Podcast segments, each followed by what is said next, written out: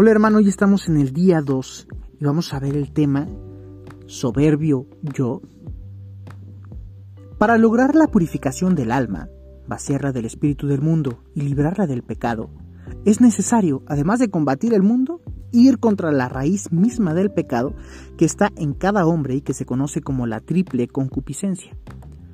Como lo vimos en la anterior lección, los enemigos espirituales del hombre son el mundo, el demonio y la carne o concupiscencia. Esta última es un enemigo interior que llevamos siempre con nosotros mismos. El mundo y el demonio son enemigos exteriores que avivan el fuego de la concupiscencia. La concupiscencia es la inclinación al mal que quedó en el hombre como consecuencia del pecado original. El apóstol San Juan hace referencia a ella. Nos dice: porque todo cuanto hay en el mundo, la concupiscencia de la carne, la concupiscencia de los ojos y soberbia de la vida, no viene del Padre, sino del mundo. Así pues, la concupiscencia de la carne es la inclinación desordenada al placer. La concupiscencia de los ojos es la inclinación desordenada a las riquezas y la soberbia de la vida es la inclinación desordenada del amor propio, que lleva al hombre a considerarse Dios de sí mismo. En estas tres lecciones consecutivas nos dedicaremos a profundizar en cada una de ellas. Empezaremos pues por la soberbia, debido a que esta es la raíz de los demás pecados. San Gregorio Magno distingue los 7 pecados capitales, todos los cuales, dice, proceden de la soberbia. También Santo Tomás los reduce a la soberbia. El hombre posee un apetito natural de excelencia. Hay que decir de entrada que el hombre debe buscar la excelencia en todo cuanto hace. De hecho, este es un apetito natural puesto por Dios en el hombre, en su estudio, trabajo, familia y en fin, en todos los ámbitos en los que se desenvuelve. Dios quiere que el hombre alcance la perfección en todo y para ello lo dotó de múltiples dones, virtudes y capacidades, que el hombre debe reconocer en sí mismo y dar gracias a su Creador por ello. Con el pecado original, esto se desordenó. Con el pecado original, este apetito de excelencia se desordenó en el hombre, llevándolo a creer que se basta a sí mismo, que no necesita de Dios, que todo cuanto tiene es por mérito propio. Esto lo ha llevado a buscar obsesivamente la excelencia por la excelencia, como un fin en sí misma y solo para darse gloria. Es decir, el hombre quiere arrebatarle la gloria a Dios y quedarse con ella. Así podemos decir con el extraordinario teólogo Adolf Tanquerey que la soberbia es un amor desordenado de sí mismo, por el cual el hombre se estima, explícita o implícitamente, como si él fuera su primer principio y su último fin. Continúa Tanquerey advirtiendo cómo la soberbia lleva a muchos a negar a Dios como su primer principio, unos negando su existencia, no admitiendo haber salido de las manos de un creador, que es el caso de los ateos. Otros simplemente no se quieren someter a su autoridad, como el caso del demonio. Quieren ser autónomos y definir por sí mismos lo que está bien y lo que está mal, el caso de nuestros primeros padres. Otros, de manera más solapada, caen en este mismo pecado comportándose como si las capacidades, dones y virtudes que poseen fueran enteramente suyos. La soberbia también conduce al hombre a negar a Dios como su fin último, porque le lleva a realizar cada una de sus obras para dar gloria a sí mismo y no a su Señor, deseando ser alabado como si éstas proviniesen enteramente de sí. Jesús con ningún pecado fue tan duro. Jesús acogió a pecadores, a publicanos y prostitutas, comió con ellos y los hizo amigos y discípulos suyos. Sin embargo, vemos en el Evangelio cómo trataba con dureza a los escribas y fariseos. Les decía: «Ay de ustedes, escribas y fariseos hipócritas, sepulcros blanqueados, serpientes, raza de víboras».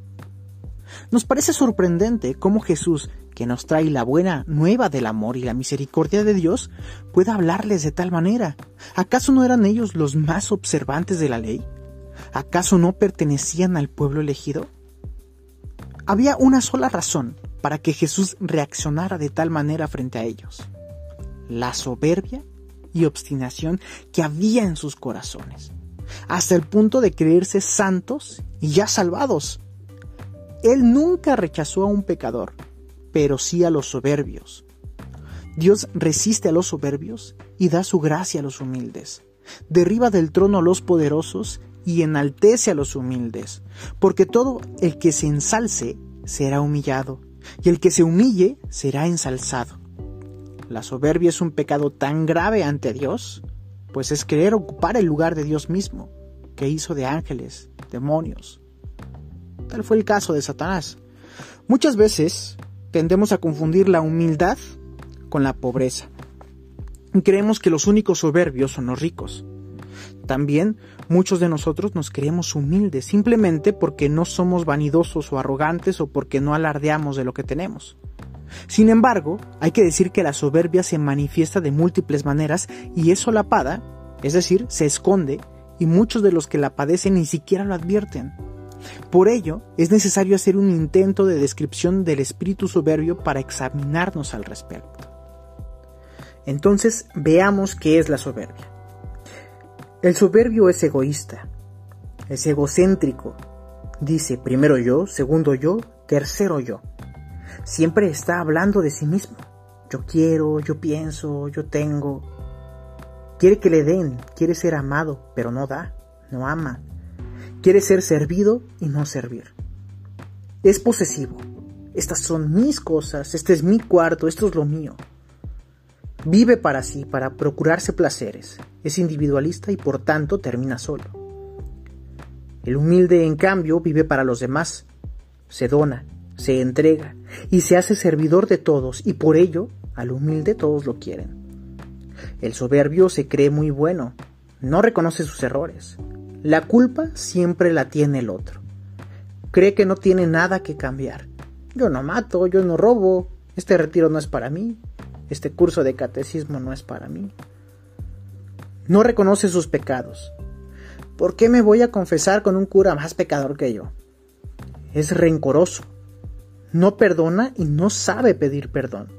Siempre quiere ganar la pelea, la discusión, y termina por perder familia, amigos, trabajo. La soberbia no deja sino desastres y pérdidas. El humilde, en cambio, cede y gana más. El soberbio se enoja cuando no consigue lo que quiere. El soberbio siempre quiere tener la razón. Levanta la voz. Se impone. Aquí se hace lo que yo digo. Cree que se las sabe todas. ¿Estos ignorantes creen que me van a venir a enseñar a mí? Es un racionalista que todo lo pone en duda. Hace preguntas para cuestionar. Se atreve a negar a Dios porque no le cabe en su cabeza. Pretende someterlo a una prueba de laboratorio. El soberbio no obedece, es rebelde. A mí nadie me manda. No obedece ni la ley de Dios ni a sus superiores. Yo sé lo que me conviene, dice. No escucha consejos y acaba mal. El soberbio se cree mejor que los demás. Siempre quiere ser el primero. No acepta las derrotas. Es impaciente y grosero. Trata a los demás con desprecio. Humilla a sus empleados.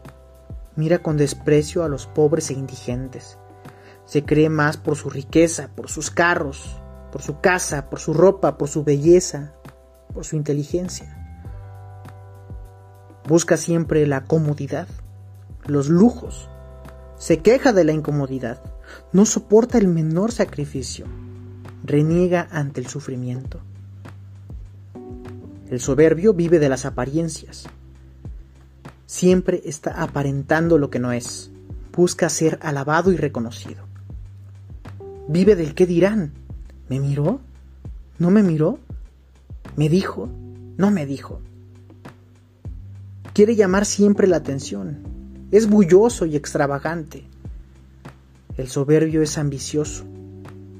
El soberbio se cree autosuficiente. Cree no necesitar de los demás ni de su familia, ni de Dios.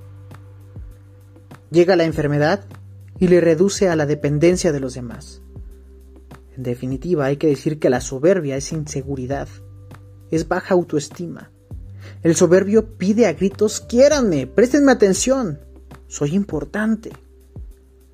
El soberbio es un pobre esclavo que se esconde permanentemente bajo una máscara.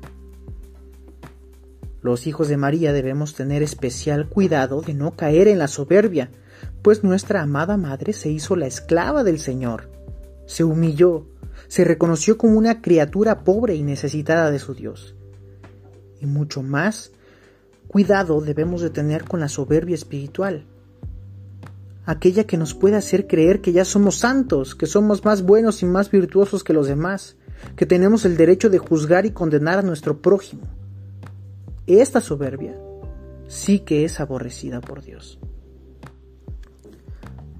Toda la vida de Cristo en la tierra, dice San Agustín, fue una enseñanza nuestra, y aunque fue de todas las virtudes maestro, pero especialmente lo fue de la humildad.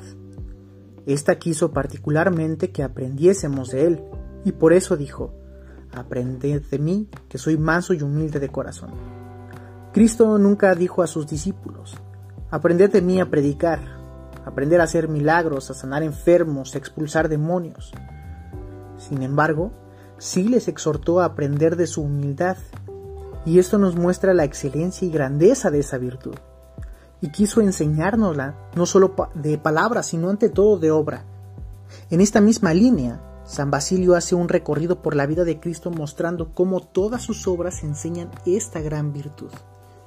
Quiso, dice, nacer de madre pobre, en un pobre portal, y en un pobre pesebre, y ser envuelto en unos pobres pañales. Quiso ser circuncidado como pecador, huir a Egipto como flaco y ser bautizado entre pecadores y publicanos, como uno de ellos. Después, en el decurso de su vida, quiérenle honrar y levantar por rey, y escóndese, que al final de su vida, para dejarnos más encomendada esta virtud como en testamento y última voluntad, la confirmó con aquel maravilloso ejemplo de lavar los pies a sus discípulos y con aquella muerte tan afrentosa en la cruz. Al humilde nada le quita la paz, vive tranquilo, en paz con todos, se acomoda a todo, lo disfruta todo. El humilde perdona, es servicial, reconoce sus errores y los enmienda, aprende de los demás, cede ante las peleas, vive de cara a Dios. Y así puede ser feliz.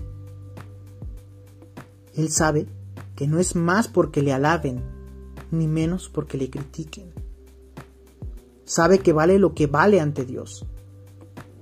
La humildad, pues, es reconocerse pobre y necesitado de Dios y de los hermanos. Es reconocer que nada soy, nada tengo, nada valgo, soy un pecador. Mientras que Satanás cayó por su soberbia, María fue exaltada y coronada como reina del universo por su humildad. Ella se hizo la humilde esclava del Señor. Supo hacerse pequeña y reconocer las grandezas que Dios obró en ella. Se hizo la servidora de los demás. Supo aceptar con amor el sufrimiento y perdonar a quienes crucificaron a su Hijo. Nuestra madre ha de ser pues nuestra modelo y nuestra ayuda para alcanzar esta preciosa virtud. Nos vemos el día de mañana. Que Dios te bendiga.